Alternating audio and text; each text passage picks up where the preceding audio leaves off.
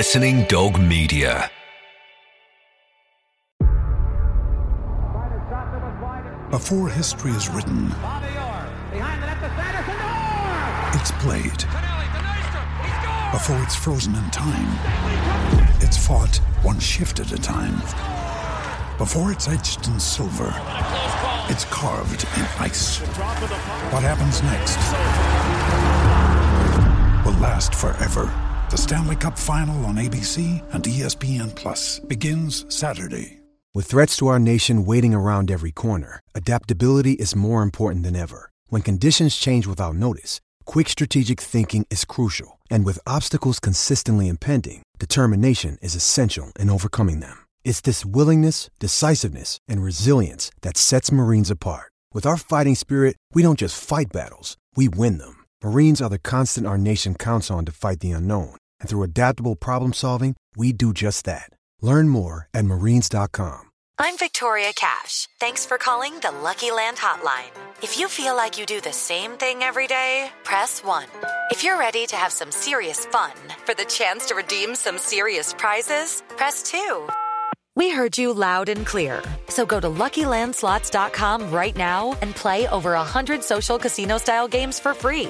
Get lucky today at LuckyLandSlots.com. Available to players in the U.S., excluding Washington and Michigan. No purchase necessary. VGW Group. Void where prohibited by law. 18 plus. Terms and conditions apply.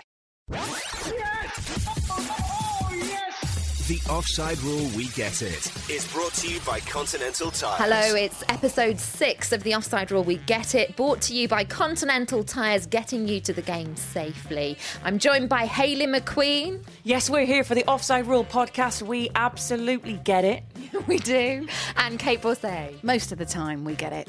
Yeah. as long as we're feeling switched on and as long as we've uh, properly studied the rule book. um, don't, don't be sarcastic on this. there, there is nothing that's pointing to us going sarcasm, sarcasm. Uh, speaking of that, Kait, on that very subject, and uh, I was hosting at Soccerex just this last week, and uh, we're hopefully going to be there next year, aren't we, girls, Mm. as well, with our podcast. We'll do one uh, live in one of the auditoriums in the Yeah. very large kind of um, football convention that Mm. they're in, in front of all the very important people. And I was uh, introducing some very important people, talking about video technology, refereeing 2.0. The Dutch FA are very behind this. And um, yeah, it, it sort of didn't quite go to plan. So it was a presentation that I didn't have to do, but I was with Howard Webb and the CEO of Hawkeye as well, who was explaining how it works in, in rugby and very successfully in tennis, not so suc- successfully sometimes in cricket. But they were making, you know, sure that everybody knew that this technology wasn't going to hold the game down and that it just had to be passed by FIFA. And then once it was passed by FIFA, we may start seeing it in the Premier League. Howard Webb thinks it's a good way off. Um, it was to promote video technology and how quick that you can show things happening. During the presentation, the, none of the videos rolled. they all stalled. It kept jumping. One of the videos wasn't even there. So it was a total disaster as far as presentations go. Yeah, I had a mare. No, speaking of flashing signs, irony is pointing down right now towards Hayley McQueen. uh, let's talk about perhaps getting it, not getting it, because p- topic two is quite key actually. 442, we're going to talk a bit formation because it's the death, the knelling sound of the bell, boom, because 442 might not be any longer. Poor Jermaine Defoe as well. You've got to feel for him, haven't you? Because he, he, he loves a strike partner, mm. but everyone's just packing out midfields now. It's all about the attacking midfielder, mm. less and less about having strike partnerships. So we're going to look back over time at successful 4-4-2 formations and just give a little bit of a reason as to why maybe we should not make it redundant altogether. I do understand that the Premier League has changed somewhat, but we can look back and reminisce. Also, I want you to complete this sentence. I may have been a footballer, but I made more money from dot dot dot. Um, I want you to fill in the gaps because there are so many footballers who've gone on and done some crazy side careers, been very successful at them, and you think that you might know them as footballers, but you'll probably remember them better as something else. That could be the case. Um, you don't have to, by the way. Kait Borsay was getting very itchy earlier because she's like, I, I don't know whether I can justify the figures here. don't worry, we'll just take your word for it. Thanks. I am the daughter of an accountant, and sometimes all those numbers get in the way. The need for accuracy and a balance sheet gets in the way. we'll let you off. You can. It's just a friendly podcast, Kait. Okay. uh, we're going to start though with a debut to remember. Martial and Matt Jarvis uh, scored on their debuts at the weekend. I'm sure there were more players that did that, but those were the ones that sprung to mind when I was setting these topics. So I want you to look back across all leagues. We can in- include WSL as well and non-league football, foreign leagues, whatever you like. Uh, give two examples when players have famously scored on their debuts. I'm going to start with Hayley McQueen, like we always do. Over to you. Well, I've got a couple. Um, one who was a bit of a legend and had a great start, but then a bit of an up and down career as far as injuries are concerned, and wives as well. He's had many. Uh, and another who actually lived next door with his wife to us um, and scored on his debut. And I was there, and Kait, it was against Liverpool. Oh. It was the white feather, the handsome, dashing stallion of Fabrizio Ravanelli, the Italian on his debut for Boro. Um, was one of well, he was a, one of string of big names to come to um, the Riverside. Brian Robson made sure that the big names were drawn to the industrial, proud town. So there we have it. He came and um, wasn't one of the most glamorous places in the country, but actually Ravanelli settled for a good few seasons and loved it. And he got off to a wonderful start and bagged a hat trick against Liverpool on his debut. So talk wow. about talk about that. More importantly, what was he like as a next door neighbour? He was great. Once I came home from sixth form and I'd been locked out of my house, my parents had got out and forgot that I was coming back early from potentially um, one of my exams. Who knows? And uh, he was there with his little son Luca, and he was just making lunch. And I, would knocked on the door and I said, "Oh, Fabrizio." Because we live three houses very close together in a kind of remote village. I said, My mum sometimes leaves a key here. We've got keys to your house can I just have the key? He's like, oh, we, we don't have the key, but why don't you come in? My wife will make you lunch. So we had lunch. I was 17 years old, so I'd had had a few drinks, obviously in the past, um, under what? the under the safe watch of my parents. But okay. he gave me a glass of red wine with a bowl of ice cream. Oh wine with a little bit of water in it. Yeah. that sounds so dodgy. He gave you ice cream, a glass of wine, sweets by any chance? no. And his yeah, he was then proceeded to go around the dinner table on all fours with this little one on his back, pretending to be a horse. in purely innocent thoughts, purely innocent. His wife was lovely. Who was the other side of you? I don't mean at this. I mean housewife. Just a normal couple with three young boys. We actually had Paul Merson move in oh, after that, and Gazza, and Gazza lived next door. Yeah, and then Alan Boksic, who never left the house. He was just like a hermit. This is where we can highlight how we've had completely different upbringings. We've got Hayley McQueen, who's obviously got footballing neighbours. Kait Borsay in the countryside. Yeah, Mr. and Mrs. Peaston and Bonington the cat. and I'd got Ivor and Gwen and Bob and Carol in Dudley. Love them, love them to bits. Speaking of another foreign player, so that that was obviously a debut in the Premier League.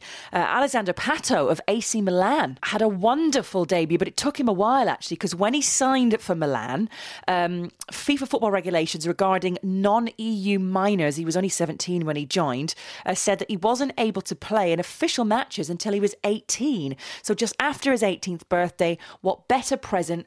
Could the team give him than to include him in the starting 11? And what better present could he give back than a goal? It was a 2 all draw against Napoli, but massive rivalry between AC Milan and uh, Napoli. He also set the other goal up as well. And in fact, he's known for doing great things on his debut because, um, so when he signed for Milan, he was pretty much an unproven 17 year old, £15 million as well back in 2008, which was an awful lot of money. He certainly lived up to his billing.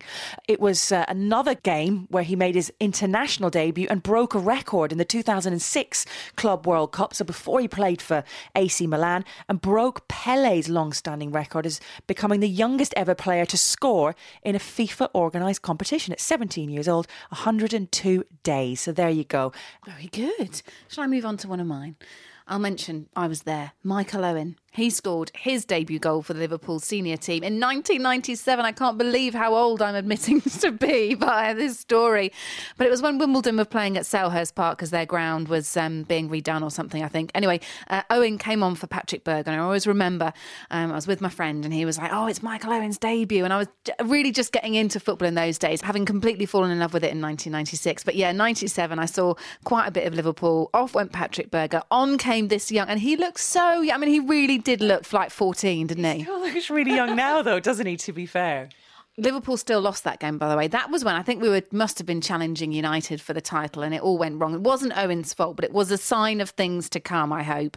Um, Robbie Fowler, just on a Liverpool tip here quickly. Um, he made a great debut too, 1993 um, League Cup against Fulham. Um, scored in the first leg. Liverpool won that 3 1. Then in the return, I know this isn't his debut, but this is how to follow up a debut. He scored five goals. What? Yes, five goals for Liverpool in the return fixture. What a hero. Um, I've got some more, but I'll hand over to you, Hoops. I've gone for braces. Um, Hayley McQueen started it off with a hat trick. I've gone for a couple of braces.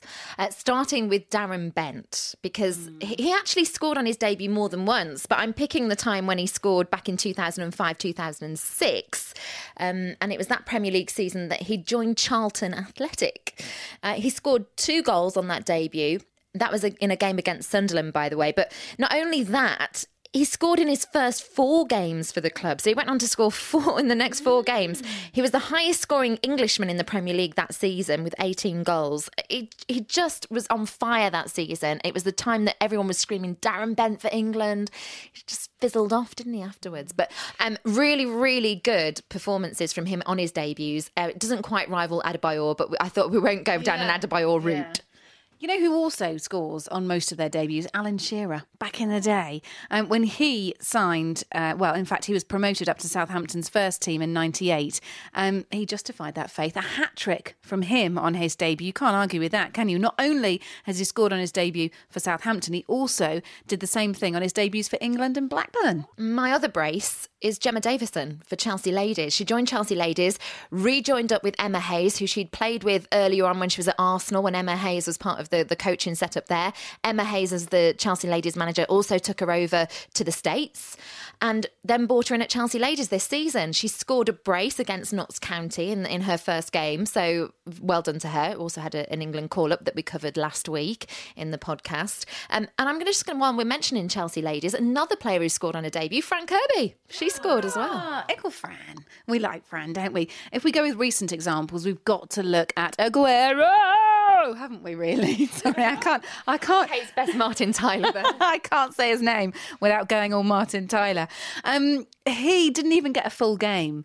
Mancini had him on the bench against Swansea, I think it was, and thought, you know what, I'll just give him a little half an hour run out. He's new to this Premier League lark. Let's just give him a little run round. he only came on to score twice and then set up the next goal as uh, City scored 4 0 against Swansea on that day. Um, and he said in his post match, hopefully, this is the start of something big. Yeah, I'll say it probably is. I'm Gary Neville, and you're listening to the Offside Rule. Next up, as promised, it's the formation chat. 442. The death of 442, it seems, in the Premier League. Uh, Jermaine Defoe has inspired this because I saw many people commenting on the fact that he likes a strike partner. And of course he does. You look back over the years, he had much success with strike partners. So he's become a bit redundant, and I feel sorry for him. So, what I want us to do is justify why 442 should not be retired forever. I understand that things have changed. The attacking midfielder is very valuable in a, a Premier League team, especially. But let's talk about success had with 442 formations. Um, I'm going to start with Hayley again. Well, there's the famous 442 of 1999. 442 1999.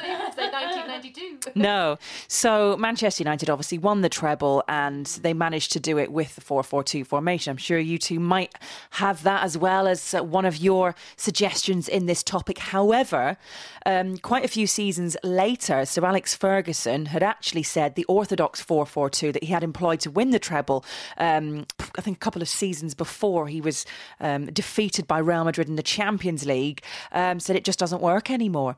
Uh, Sir Alex as well actually always says, and he maintains um, that he's never played 4 4 2, has always used split forwards. So it was never quite the 4 4. He always lined them up as a 4 4 2. Come on, Sir Alex. Do you know what I mean? But when um, Real Madrid uh, defeated uh, emphatically Manchester United, on the home soil as well for United 3 2. And they had their 4 2 3 1 formation just completely outrun and outplayed United. He realised just wasn't going to quite cut it. And the fact that obviously British teams doing so well in Europe and European teams, apart from one Spanish team, which I'm going to mention in a moment, not really bothering with 4 4 2 anymore, just doesn't work, does it? Doesn't cut it anymore.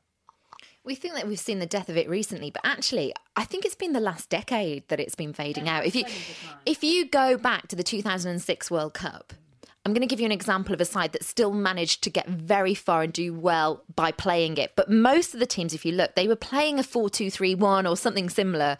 And it was Germany who stuck with 4 4 2 in the 2006 World Cup. They got really far and they still had success with it.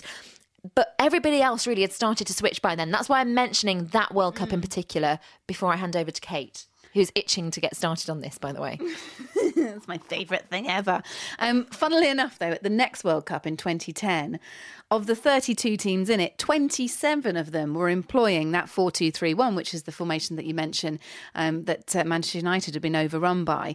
Um, and it's just become well out, hasn't it? It's become well out to, to basically try and. I think I think most. I mean, Brendan Rodgers has talked about this because obviously, you know, his famous strike partnership the SAS, the Suarez and Sturridge thing, you know, he he sort of said, "No, well, I'm not really a four-four-two man. What I like to do is this instead." And you know, a little bit like Fergie, you think, well, took the front four largely in midfield, four largely in defence. That looks a little bit like a 4 4 2 to me, Brendan. But oh no, he's not really a 4 4 2 man. He likes to employ. Now, you, you, know, fair enough. You've got your diamonds and everything else and all the other um, fancy formations that like to go on the manager's tactics board, those magnets magnetized around the board as the manager starts flicking them around and messing around, and the poor players don't know what's going on, do they?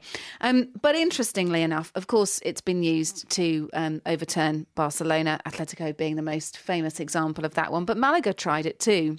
And I think, well, and also Manchester City tried it. But I think um, that what you've got to do in that situation is not use 4 4 2 to kind of use your two strikers to run up and score on the offensive against a team. You've got to use your 4-4-2 to try and frustrate a team. So I think that where some people go wrong with a 4-4-2 is they try and use it as that attacking formation because of the strength of two up front. But actually, perhaps what you should be doing in this arena nowadays is using your 4-4-2 to frustrate the opponent. I think you have to use it as a very high pressing offensive yeah. tactic. I, I think if you if you're going to use four four two, you have to press high, don't you? Yeah, absolutely. I mean, Roy Keane actually decided that he would take what he'd seen and learned and played in at Manchester United as far as a four four two is concerned, and stick with that whilst he was at Sunderland. Now, in his last ever game, when they were defeated, uh, well, his last ever game by Bolton four one, he admitted that the four four two formation had actually been a real part of the problem. He wanted to stick it out. He wanted to continue with it. Kenwyne Jones and Cisse, that forward pairing lots of power, lots of pace, terrified defences. Well, it didn't really matter in the end uh, because Bolton, who had five midfielders, completely outnumbered them, outplayed them, and rendered them unable pretty much to work the ball into dangerous areas. So it doesn't matter how strong and you know pacey his forward two were, maybe just weren't quite intelligent enough. But he said that this is the end of four four two. I've tried it. I've tried it with the best possible players that I can have. This is at Sunderland, by the way, and it just didn't work. And they were beaten by Bolton of all teams. So, what do you do in that situation? You rely on the good old traditionalists to show that it can still work. So, who do we turn to? We turn to Roy Hodgson and we turn to Fulham. 2010 got all the way to the Europa League final playing 4 4 2 religiously, all the way through to Europa League final. Surely that's proof, is it not, that it works? And Atletico Madrid, you mentioned Diego Simeone winning the league, of course, and they were on course for that double. They'd had a really great season in both cup and uh, league competition uh, with David Villa and Diego Costa up front. Um, and it really did work. Their high intensity pressing, the compactness allowed them to really play it in a very successful way. Follow us on Twitter at Offside Rule Pod and like our page on Facebook. Simply type in the Offside Rule We Get It. There's only one of us. We're going to move on to topic number three. I may have been a footballer, but I made more money from something else. Um, you look at other successful careers, and there's so many. I didn't realise until I started doing more research on this topic of how many footballers have got other pursuits. Yeah. Successful ones. But again, I got a bit caught up in the detail here. oh, here. gosh, what's going on? And I was actually physically looking for someone with more earnings. So to find someone, uh, unless they're old, old school, to find someone like a current player, not current, but you know what I mean, within the last 15 years. Have you been on Companies House? No, but, but but but just to find a player who's more lucrative in another career apart from football is quite difficult unless you go back. I mean, I even found, you know, I found um, a story about an old 76 year old bloke player. I'm sure he was very Sounds interesting. very good back in the day, but he won 5.5 million on the lotto. So even though all he'd done was fill out a lotto thing, he, he was technically more richer after his playing career than he was during it. I think the clue to this topic was don't go for recent footballers because they earn an absolute fortune. You just wanted to go back about 15, 20 years or so, and then you're on to a good one. Um, Hayley's going to give us an example of exactly how you should have done this topic, Kait. Not quite, but within within the last ten years. Um, Lots and lots of footballers tend to get into property. It seems to be sort of a, a good way of doing it because they can afford to just go and buy up streets, do them, do the property up, and sell them on. Um, as we know, Robbie Fowler's someone that's done that, but so has Ramon Vega. Raymond Vega of Tottenham Hotspur, the Swiss former centre half. In 2006, he founded Matterhorn Capital Rossalp. Sounds just like a little company that he ran himself when he went back to um, Switzerland. However, he's made millions from this. Um, one of his first ever projects was developing a luxury hotel, and now he develops many luxury hotels. It was in Verbier, the ski resort, mm. so ski resort to the rich and famous. And he had a members club which boasts wall to wall gold leaf decor and Swarovski crystal top cocktails, which cost 4,000 4,300 pounds a pop. That is right. So no wonder he's made more money from these hotels and mm. clubs in Switzerland than he did in his football career when he's charging that for a glass of mojito. A lot of money in Switzerland, isn't there, Sepp Blatter? A lot of money. Um, I'm going to go, well, actually, I'm going to mention Robbie Fowler because we were having a chat about this earlier. He's got a property academy. You can go and learn how to be a property guru uh, from the guru, Robbie Fowler. Um, it's incredible, isn't it? And, and and he does own whole streets, doesn't he? He literally buy whole sort of tenement type streets, really, in um, in Liverpool, but also in several other northern towns as well. Just the thought of sort of popping along. Uh, does it, is it actually Fowler who who teaches you? Does does he stand at the front of a seminar room and can you understand what he's saying? I mean, Well, Liam Gilmore, who's the fellow property investor, who I have no idea who he is. He's obviously not an ex-footballer, but he's he's a great businessman. Well, he is the one that is the keynote speaker. So back in 2013, they went round to a lot of the academies at football clubs to give an introductory workshop. They they charged for a three-day session 997 pounds, but in these academies, not just within football academies within football clubs, but the academies that they set up to try and teach young people how and where to invest their money wisely when they come into money. Fair enough, fair enough. Um, I'll give you a quick one because I did, I did understand the topic, and I did go for an ex-footballer. Um, I've read the book. In fact, it was written by a friend of mine, Lee Sandford. Used to play for Portsmouth and Stoke, Reading, Sheffield, um, and England's youth team. Um, he was a footballer, retired, and went on to become a trader, and now teaches people how to trade on things like the currency markets, the oil markets, etc. Anyway, he's written a book. Well, my friend's written a book um, with him called "From Goals to Gold," and catchy title, I know. And I, I, and I have to say, I'm not biased, but for anyone listening, go on, you know you are, who's interested in trading, okay, you can make a heap of money doing this. He has he's got a great book on it. I have to say, he's got a really good book. It teaches you all the ins and outs of trading. Um, yeah, and has shown how he's gone on to become incredibly successful. So you could have inferred the topic like I have. You know, I said it was about making more money. Um, well, you could have done a play on words here because former Newcastle United striker Wyn Davies went on to become a nighttime baker, and he said, "quote unquote," you can tell the fans I'm making lots of dough now. Oh, and his name is Win Baker. What was it? Wyn Davies. Oh, Win Davis. What? Okay. anyway, that was just a bit of light relief for us. Um, this one I'm going to have to do very quick because Kait will say will tell me off. But Terry Venables, because he's not got more money from this than he does from football. Um, however, he did go on to own a nightclub. Apparently, a very successful one. Made him quite a bit of uh, dosh, along with being a managing director of QPR, a chairman at Tottenham, all related to football, but different roles than a footballer. I uh, suggest add tho- those all together, and you might get more money. Also, as well, he entered into um, the wor- the world of writing. He was a co-creator of an ITV series, Hazell. Yes, he was. Yeah, I did know that. He also sang, didn't he, as well? He did a bit. Of, he did a bit of singing as well. Uh, we spoke about Robbie Fowler and the fact that he had an absolute fortune in properties. Well, I'll raise you from Robbie Fowler to David Ginola because you know what Ginola has, which is worth a small, tidy sum? Hair. he does have hair. Hair Insurance or uh, a lot of shampoo. He's a winemaker.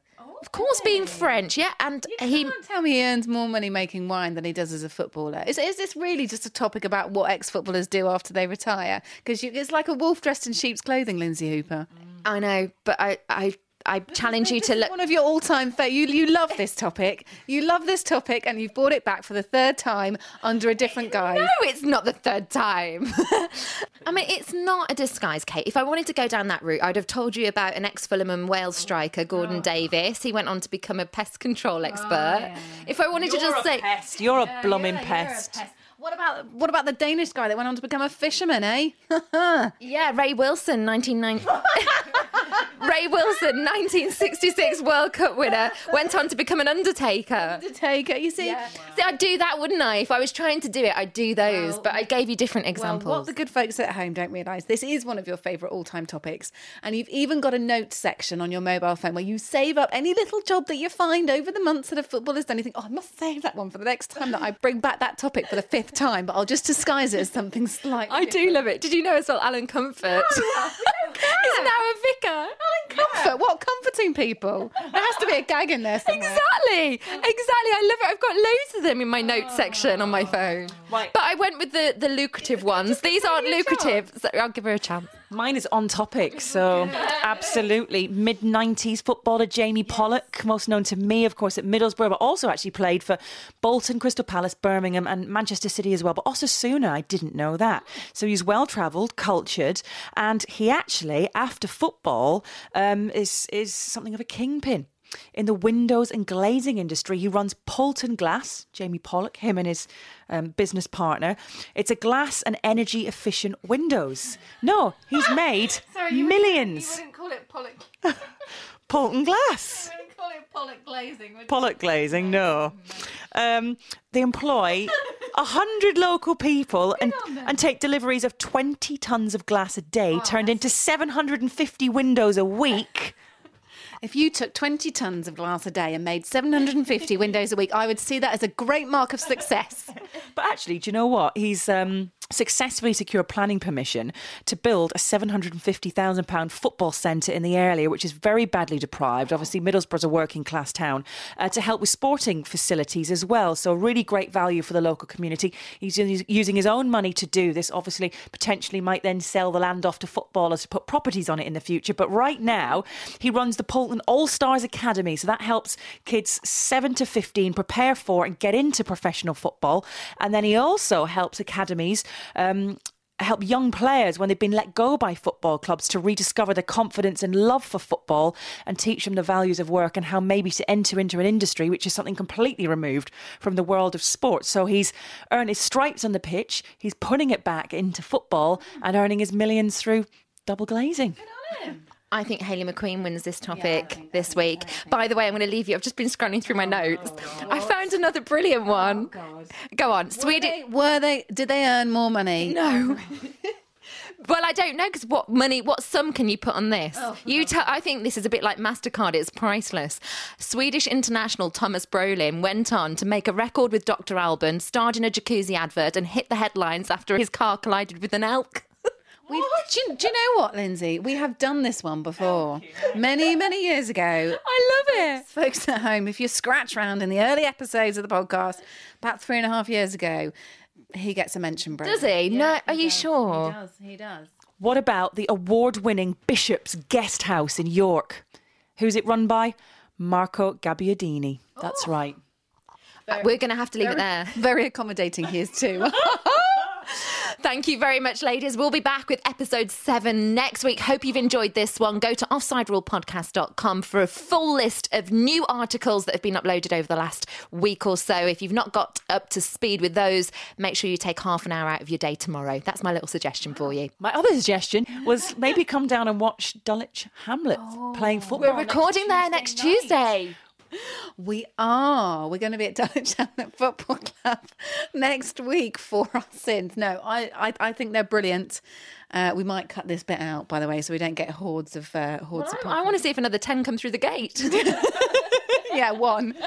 Ticket sales soar on the back page of the East Dulwich Recorder. Bye. The Offside Rule We Get It is brought to you by Continental Tires. Sports Social Podcast Network. Hello, it is Ryan, and we could all use an extra bright spot in our day, couldn't we? Just to make up for things like sitting in traffic, doing the dishes, counting your steps, you know, all the mundane stuff. That is why I'm such a big fan of Chumba Casino. Chumba Casino has all your favorite social casino style games that you can play for free anytime, anywhere with daily bonuses. That should brighten your day a little. Actually, a lot. So sign up now at chumbacasino.com. That's chumbacasino.com. No purchase necessary. Group. Void were prohibited by law. See terms and conditions. 18 plus.